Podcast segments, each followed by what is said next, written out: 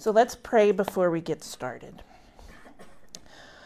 Father, I do thank you that even though it is different and it was a little bit um, odd and almost chaotic to, to be able to get here today, that we do have a place that we can still come together that that is large enough and set up well enough that we could not only um, have our, our Bible study, but we could watch our video, we could do all the things that we we had set out to do in the sanctuary and I just thank you for that.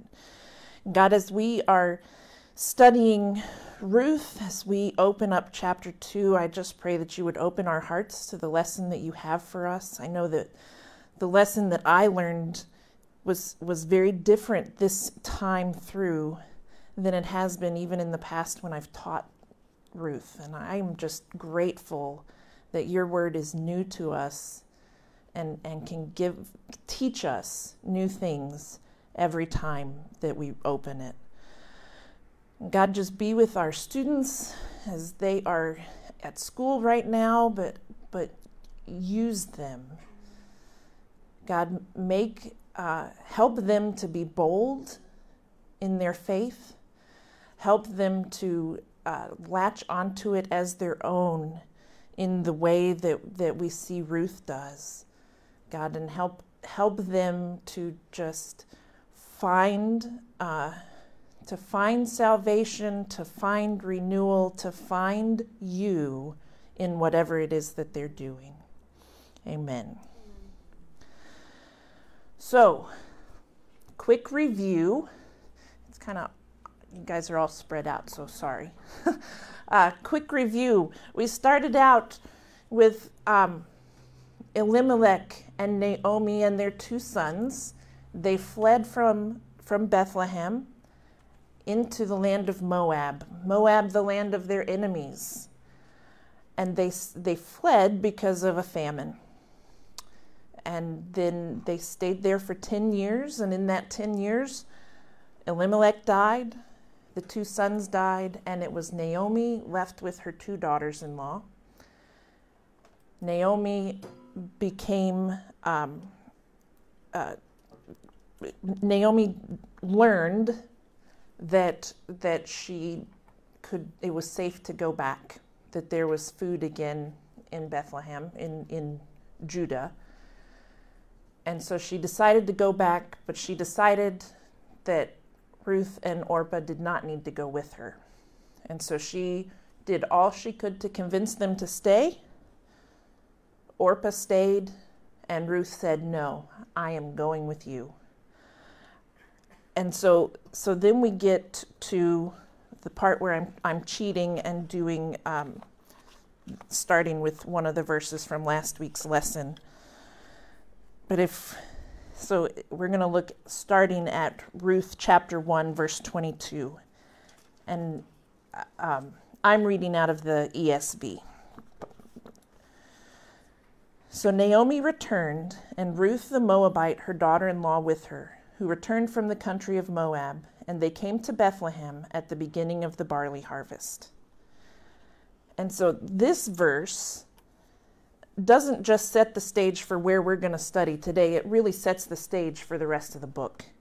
Uh, it, it closes the chapter on the past, it closes the chapter on Moab, it closes the chapter on the famine, and it opens the door to the blessings that God is going to give. Um, we, and, and if you, I meant to mention in my review, if you recall, the author of, of Ruth, he kind of turns the attention away from Ruth at every opportunity. This again, in verse 22 here, he's doing the same thing. It's, it's Naomi returned and Ruth was with her. Um, Ruth is again intentionally being pushed to the background. She's just going along for the ride, basically the but the author does teach us or does remind us of three things about Ruth in this verse. So first we know her name is Ruth. We know that she's from Moab and we know that she's Naomi's daughter-in-law. So there's at least a little bit of attention given to her. Those are all things we already knew, but but the author is just reminding us, oh yeah, she does exist. She isn't just you know just a bag that's being carried.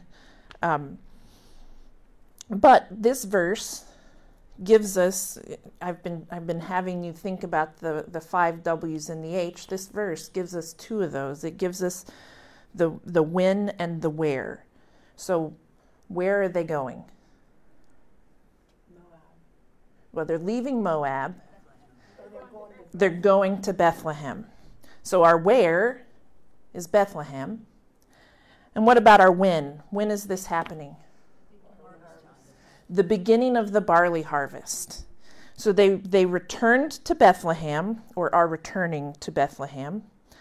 Um, and and the, the irony of the name Bethlehem be, meaning house of bread. And so here she's returning after a famine to the house of bread. Just side note there but they're returning just in time for the barley harvest to occur. The barley harvest would have been in the spring, probably April, early May. This would have been the first crop that would have been harvested in the year. Um, wheat would have come next, and, and things like that. And so we see Ruth chapter 1, we started with the famine, and now we close that chapter with a harvest. It just gives you the picture of what's to come of, of the that first chapter being famine and death and loss. And here we've closed it with a harvest and what else is coming. It gives you that excitement about what's coming. So if we go on and read, we're going to read what our actual passage for today was supposed to be, which is uh, chapter 2, verses 1 through 7. I'm using this one because my other one's too big. It made the music stand fall. So, uh, now Naomi had a relative of her husband's, a worthy man of the clan of Elimelech, whose name was Boaz. And Ruth the Moabite said to Naomi, Let me go to the field and glean among the ears of grain after him in whose sight I shall find favor. And she said to her, Go, my daughter. So she set out and went and gleaned in the field after the reapers. And she happened to come to the part of the field belonging to Boaz, who, who was of the clan of Elimelech. And behold, Boaz came from Bethlehem, and he said to the reapers, The Lord be with you. And they answered, The Lord bless you. Then Boaz said to his young man who was in charge of the reapers, Whose young woman is this? And the servant who was in charge of the reapers answered, She is the young Moabite woman who came back with Naomi from the country of Moab. She said, Please let me glean and gather among the sheaves after the reapers. So she came, and she has continued from early morning until now, except for a short rest. So in, in verse 1 there, we're introduced to a new character. He doesn't pop back up until until later, but the author thought it was important enough to mention him in verse 1. And so so our who, we can add Boaz to our list on who.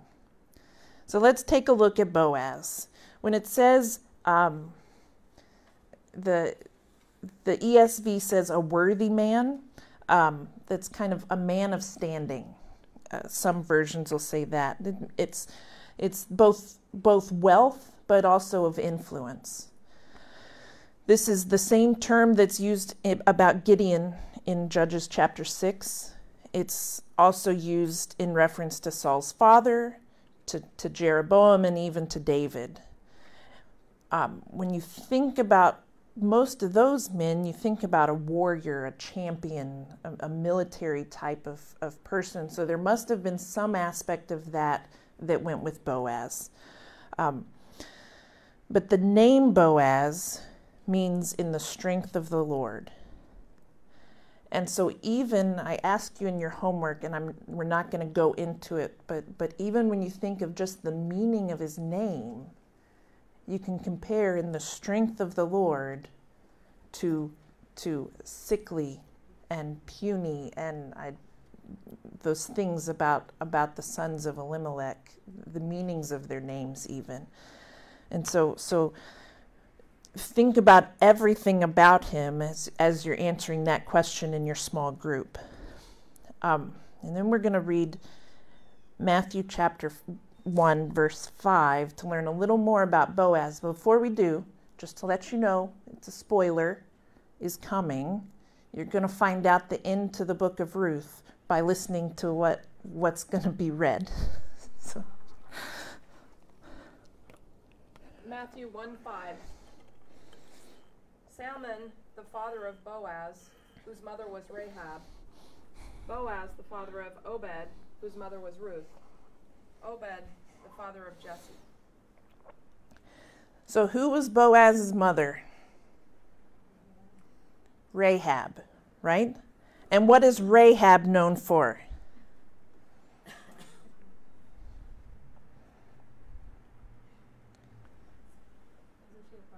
She was a she was a prostitute. But she was so she was a prostitute in Jericho. And when the Hebrew spies came to Jericho to to spy it out to and and scout out ready to defeat Jericho, she protected those spies uh, from from the the Jericonians, I don't know what you'd call them, the men of Jericho, who were going to uh, who were going to, to try to kill them. And so I gave Joshua 2:11 to somebody. Joshua 2:11 As soon as we had heard these things our hearts did melt neither did there remain any more courage in any man because of you for the Lord your God he is God in heaven above and in earth beneath And that's the words of um, the words of Rahab. And so she is she is at this point she is claiming the Hebrew God as her own God. And so that's something that that Ruth has in common. I I didn't write down the the verse, I think it's 16. 116 where she says your God will be my God. So the mother of Boaz and Ruth already have something in common with each other, even before Ruth and Boaz have, have met each other. So Boaz, we know that, that his name means in the strength of the Lord, but we know from Matthew chapter 1 that he is the son of a prostitute, the son of a non Israelite but that he is that man of standing and prominence in Bethlehem. And so the author the author has shared who Boaz is right up front at the beginning of the chapter. He, he wanted us to make sure that we knew who Boaz was. But we have to remember Ruth doesn't. Ruth has no idea who this man is. She has just arrived. She is hungry. They had nothing. And so, so we then go back in um, back to Ruth and Naomi in verse two, and now we see that uh, this one, this, this verse, by the way, or these, yeah, this verse is one of those reasons that I highlight even the pronouns in mine, so that like the Ruth, I I haven't in this one because I did it in my version that's on my iPad, but um, the the she's can get get you back and forth. So if you do one in pink and one in purple, then you know which she it is that's being talked about. That's part of why I do um, I highlight the pronouns, but not everybody does. So, um, but then we go back to Ruth and Naomi, and we note that this is the first time in our book named after Ruth that Ruth becomes our main character. Um, but at least, but but she's still overshadowed a little bit by our man of valor, right? But she she says to Naomi, "Let me go and glean." Uh, it, it's it's a very uh, when you look at the Hebrew, which I didn't look at the Hebrew, I looked at the commentary that looked at the Hebrew. But when you look at the Hebrew, it's a very abrupt statement. It's let me go and glean. And that would the reason for that is it implies that not much time has passed from the time that they arrived to the time Ruth is asking this. But it gives you that sense of urgency that Ruth had. She was hungry, and this was the only way they could get food. Um, and, and so food is the top of their priority list. But we're going to pause for just a minute. This is the part that God really changed the way I, I read this passage. Um, so, so we're going to look back at the mindset of Naomi and the mindset of Ruth. So, Ruth is, again, the author reminds us, Ruth the Moabite, reminds us that she is an enemy of God because there were specific rules we looked at a couple of weeks ago, those specific rules laid out about the Moabites, right? But we also know that Ruth is just dearly loves Naomi, has dedicated everything she has to Naomi. And she would give up anything and everything for her. And in fact, she already has given up anything and everything for Naomi. And then we have Naomi. If you look back at Ruth 1 20 and 21, what is Naomi's mindset in at this point? Bitter. Bitter. She's bitter. She is back home, but she is bitter. She is angry at God. And and have you ever spent time with someone who's bitter? You don't have to answer that for real. I know that can be an em- embarrassing question to ask sometimes. But what are some characteristics when you think about someone who's bitter? What are some characteristics you think of for them? It's all consuming. All consuming, Cynical. cynical,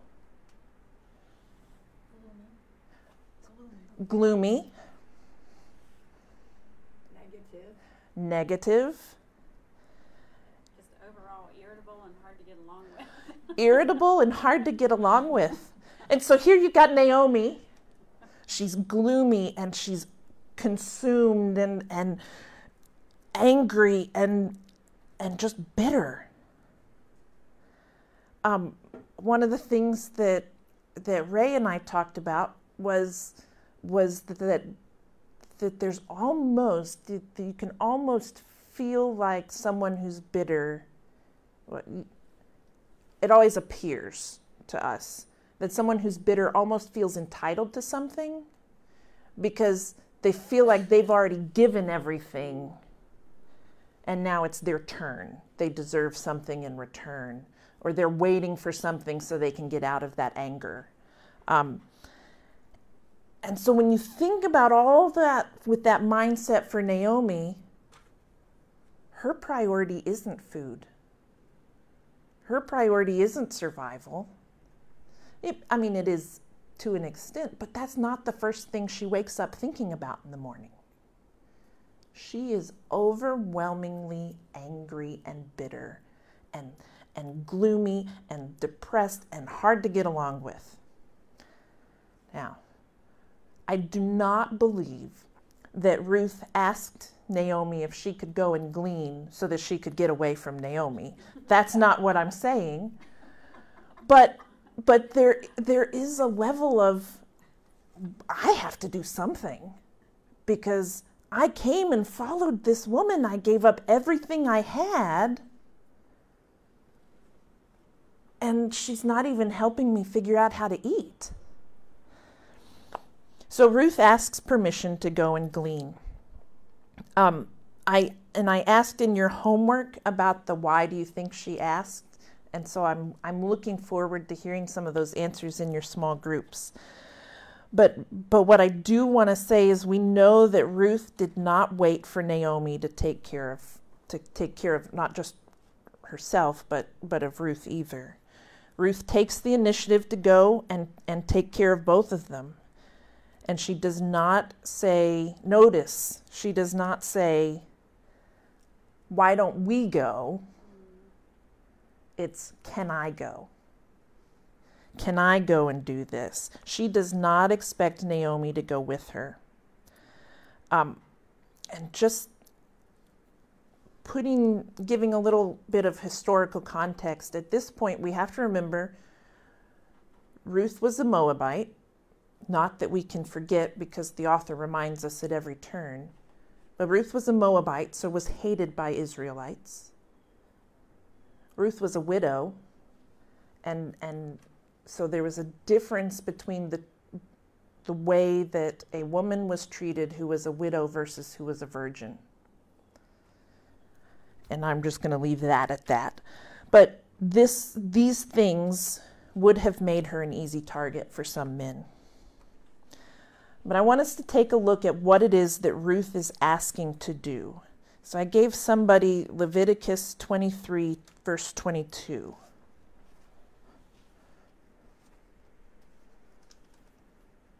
And when we reap the harvest of your land, thou shalt not make clear riddance of the corners of the field when thou reapest, neither shalt thou shalt gather, and any gleaning of the harvest thou shalt leave unto the poor and to the stranger. I am the Lord your God. And then uh, Deuteronomy 24 19. When you are harvesting in your field and you overlook a sheep, do not go back to get it. Leave it for the foreigner, the fatherless, and the widow, so that the Lord your God may bless you in all the work of your hands. And so what we see here is is a couple of things, but we see this concept of gleaning was put in place by God by the Hebrew God, not the Moabite God, the Hebrew God to show compassion to widows, orphans, and foreigners. And Ruth met that criteria. So the the reapers were told not to harvest in the corners, not to go through a second time. If they dropped something, to leave it behind. Um, those are those are part of the law of God, written, and these are not the only two verses where it talks about gleaning. There are several more, um, but it's written in the law of God to protect and show compassion to people like Ruth and Naomi. Uh, but we have to recognize it was in God's law, not in Moab's law. Ruth had to learn what gleaning was from somewhere. And so think on that too. Think about your mindset of Naomi. And then think about think about that um, that idea that Ruth had to learn what gleaning was from somewhere. So, as you're thinking on that, gleaning was not a handout. It may sound like it, oh, leave that that's in the corners. If you drop it, leave it behind. Somebody will come through and pick it up. I, I live out in an area surrounded by farms. We drive past farms to go anywhere. The end of our street, we live on a cul de sac, the end of our street, you can see currently soybeans and corn in two fields from the end of our street. Um,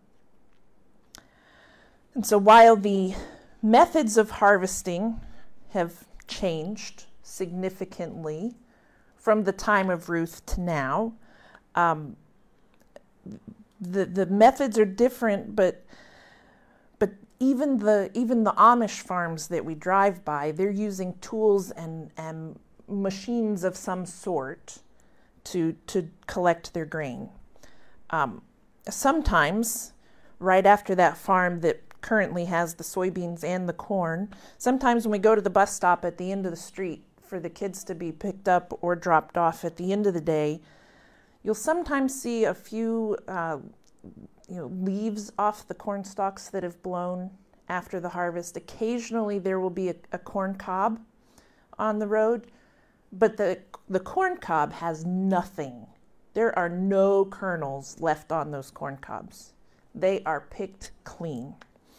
Um, the, that's all that remains after these machines are working and the wind is blowing. But there is not a single piece of grain to be found on our street from that harvest that's that's a street width away right? So at the point in time when ruth takes place harvesting was done by hands. They would have had tools but the harvesters would have intentionally left some behind because that was the command from god.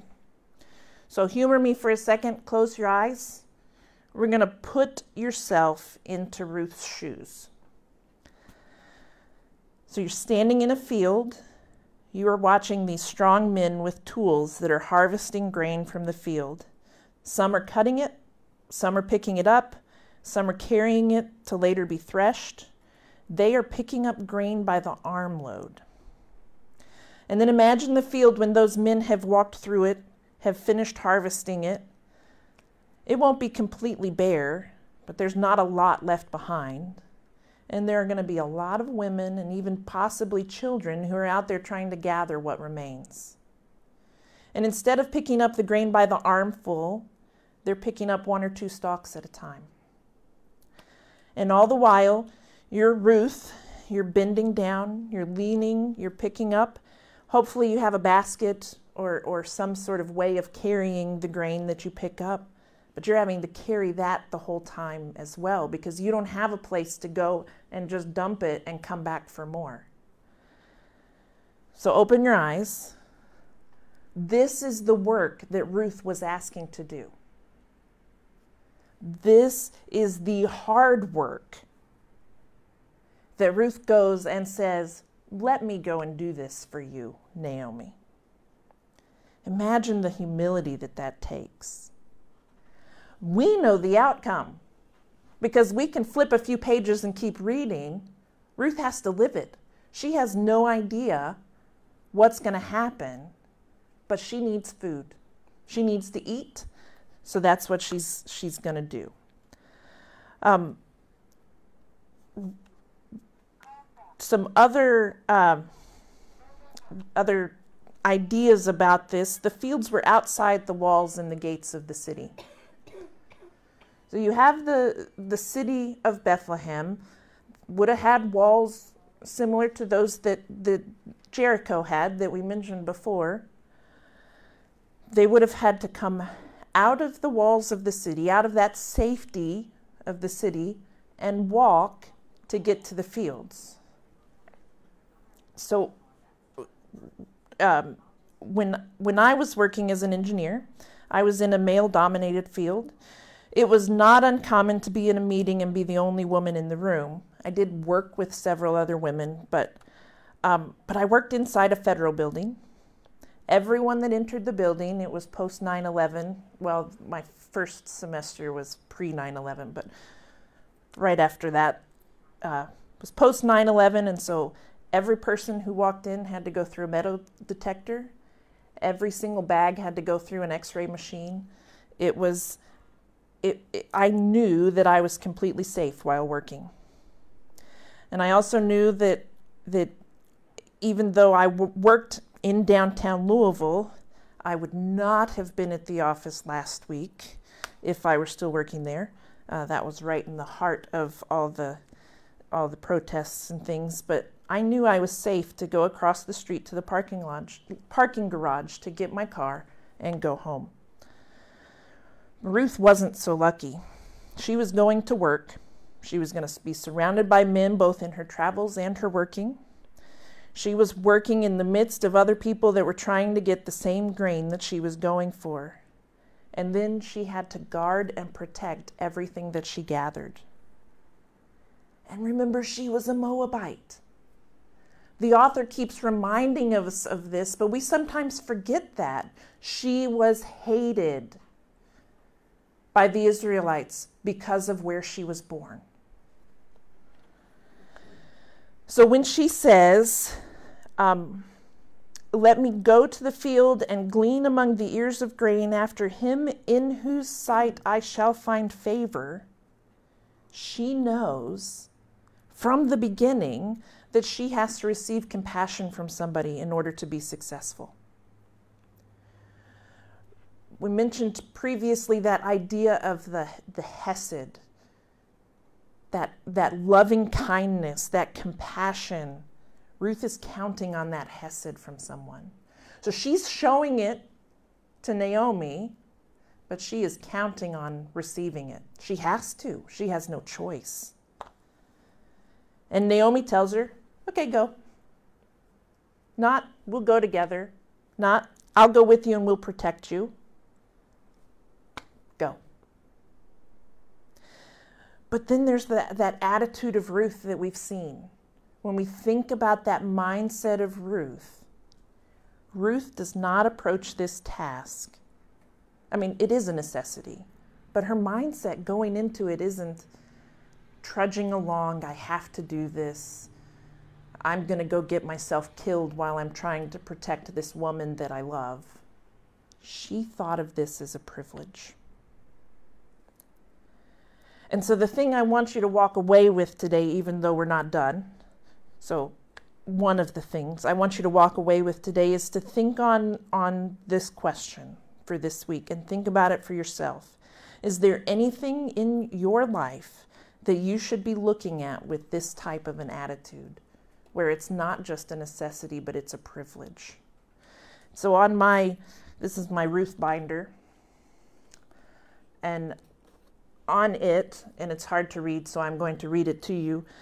But it says, The burden of housework becomes a delight when viewed as an act of worship to your king and an expression of love to your family. Now, when we got married, Ray and I made a deal. He took care of the outside, the mowing, the weed eating, those types of things, and I did the laundry. That was in our, our we, we joke, it was in our marriage contract. I don't like to do laundry. It is such a chore. Mondays are my laundry day, and so, or most of the time, Mondays are my laundry day. The kids know that. They know that's when I do mine and Ray's clothes, and if they want theirs, they either have to have it out there or they have to pick a different day. I'm not going to get theirs. They're responsible for putting it in the washing machine, but. Um, but even yesterday, here I am, 8 o'clock. Well, it was more like 9 o'clock because we had life group last night. But 9 o'clock, I'm home and I'm folding the last load of laundry out of the dryer. And I'm just like, I just want to be done for the day. I can't believe I'm still doing this. Why is this sock turned inside out? They all are. for the most part but but i i had to stop myself. And i had to think about the privilege that i had to be folding laundry. Because number one it wasn't out mowing.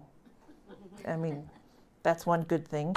But but my family had clothes to wear.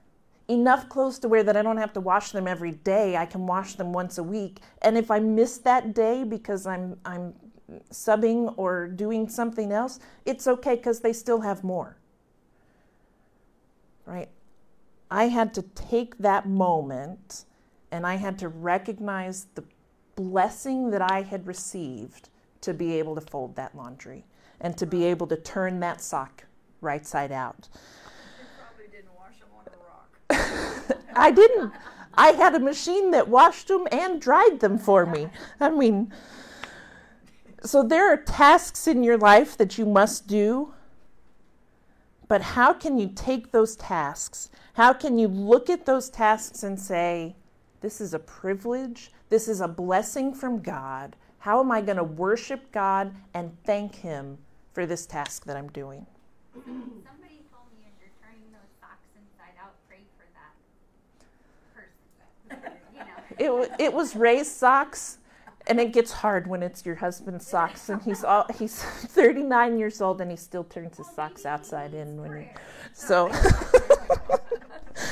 so he got a lot of prayer yesterday. but but that's that's one of the big challenges that I want you to walk away with today.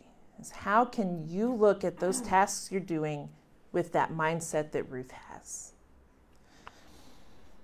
Then we get to, to the to verse 3. And she set out and she went and gleaned in the field after the reapers and she happened to come to the part of the field belonging to Boaz.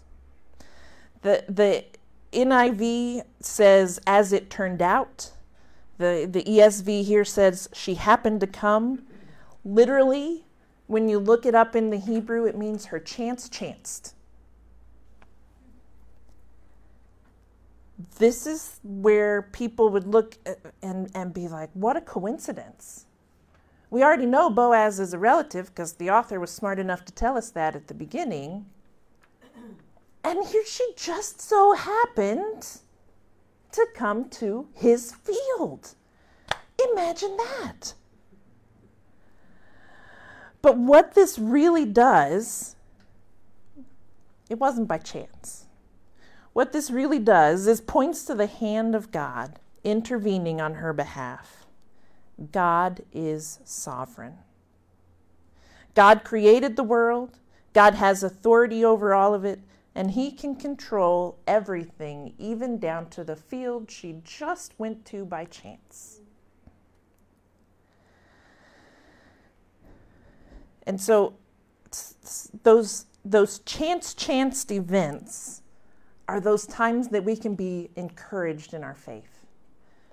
Those are those times that that we think about God's timing or God's plan and we sit there and we think and and one of my favorites is we're almost to 11 years in Pennsylvania, but when we moved up here, we still had a house that would not sell in Kentucky. We listed our house in April. Ray graduated from seminary in May. We visited uh, Bethel Baptist Church in Manheim for the first time the week before his graduation, and they called him to be their pastor. We had more showings per week than any other listing our realtor had had.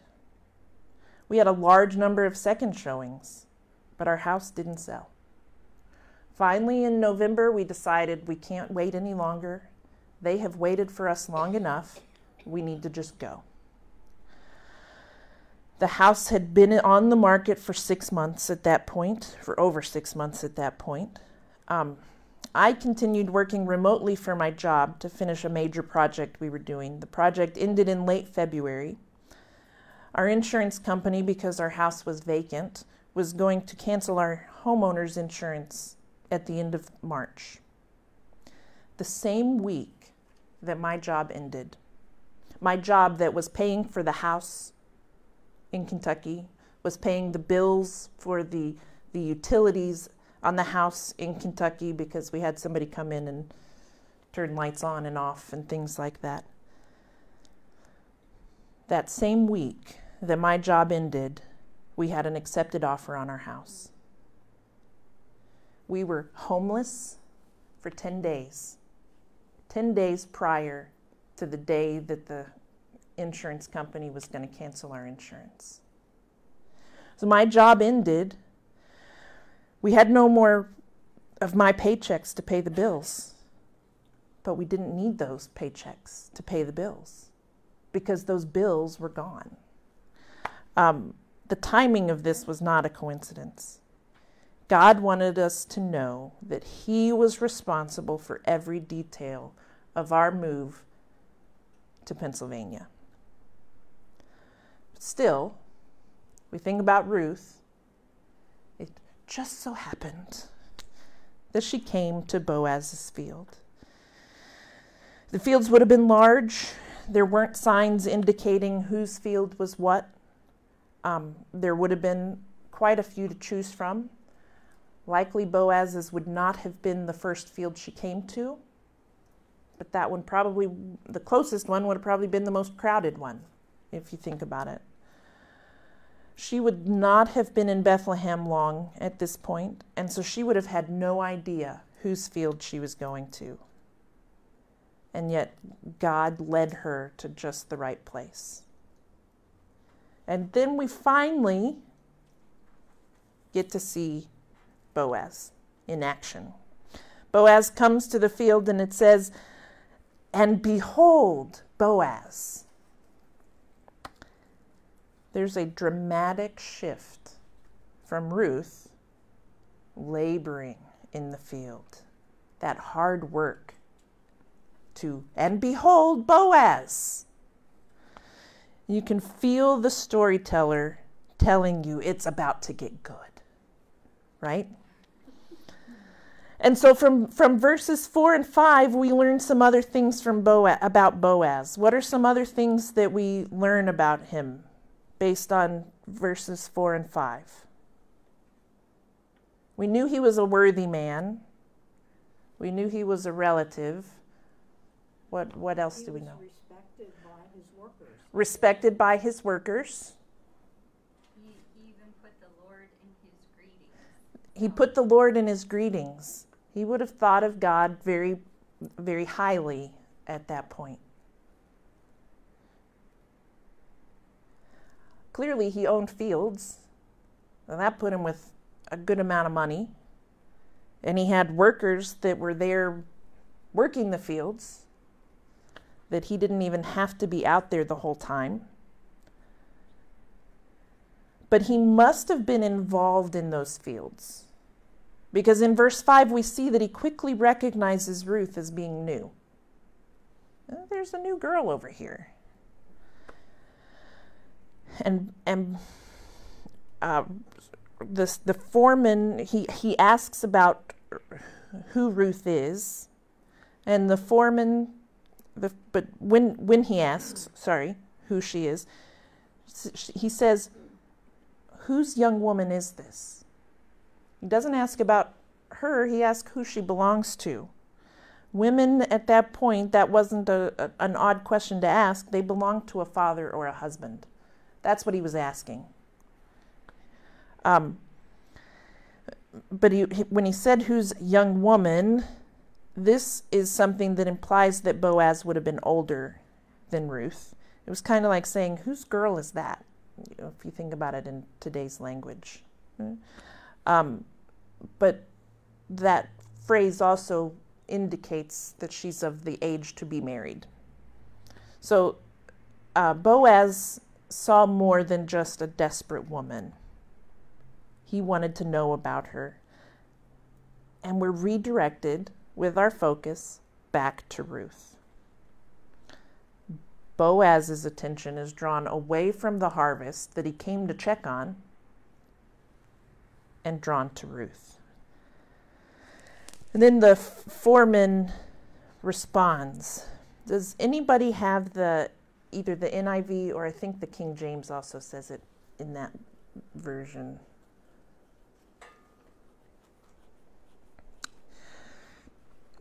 For verse 6, the NIV says, The Moabitess who came back from Moab with Naomi. And so that that Hebrew in the original Hebrew, so in our in our in our ESV it doesn't have it either, but her name, the name Ruth is not even given in that verse. He's pointing out she's not just a visitor. She's not just a new girl to the field. She's and she's not just a foreigner, she's a Moabite. He says it twice. Right? So the but this is also a way that the foreman, the the man in charge is is just reminding Boaz and our author is reminding us of Ruth's dedication to Naomi. A side note here, verse 7 you'll read it in a number of different versions, and it's going to look a little different in every single one. Um, the language there is um, a challenge for translators. The whole point, though, uh, the point that stays strong through all of them, is that Ruth stood out because she asked permission from the foreman and she was working very hard. And that overseer, that foreman, that man in charge took notice. So, as you continue to think on your passage this week, as you continue to move on even to the next passage, um, take that extra step where we've gone from we've gone from reading and and now we've moved to in, interpreting some of those things. We're going to continue some of that in our small group time. But now the challenge is on you to, to do that application portion. We talked about the, the way that bitterness affected people. Is there something that you need to let go of? Some bitterness that you need to let go of. Maybe that's what God wants you to, to get from, from this. Maybe, um, maybe it's that He wants you to see His providence in even the little things of finding the right place to shop for groceries or get your hair cut. While his final goal may not be marriage like it was for Ruth, God still has a plan for you in all those things. Maybe it's that simple reminder that I needed again to look at my folding laundry as a privilege um, and, and make it an act of worship. So this week, I, I challenge you, and if there's something else, that's amazing. That's great. Take hold of what it is that God is trying to teach you and run with it. Um, continue marking your key words. We'll do verses 8 through 17 for next week. Think about your who, what, where, when, and why, and how. I think I got them all. And then Sandy has your homework for next week.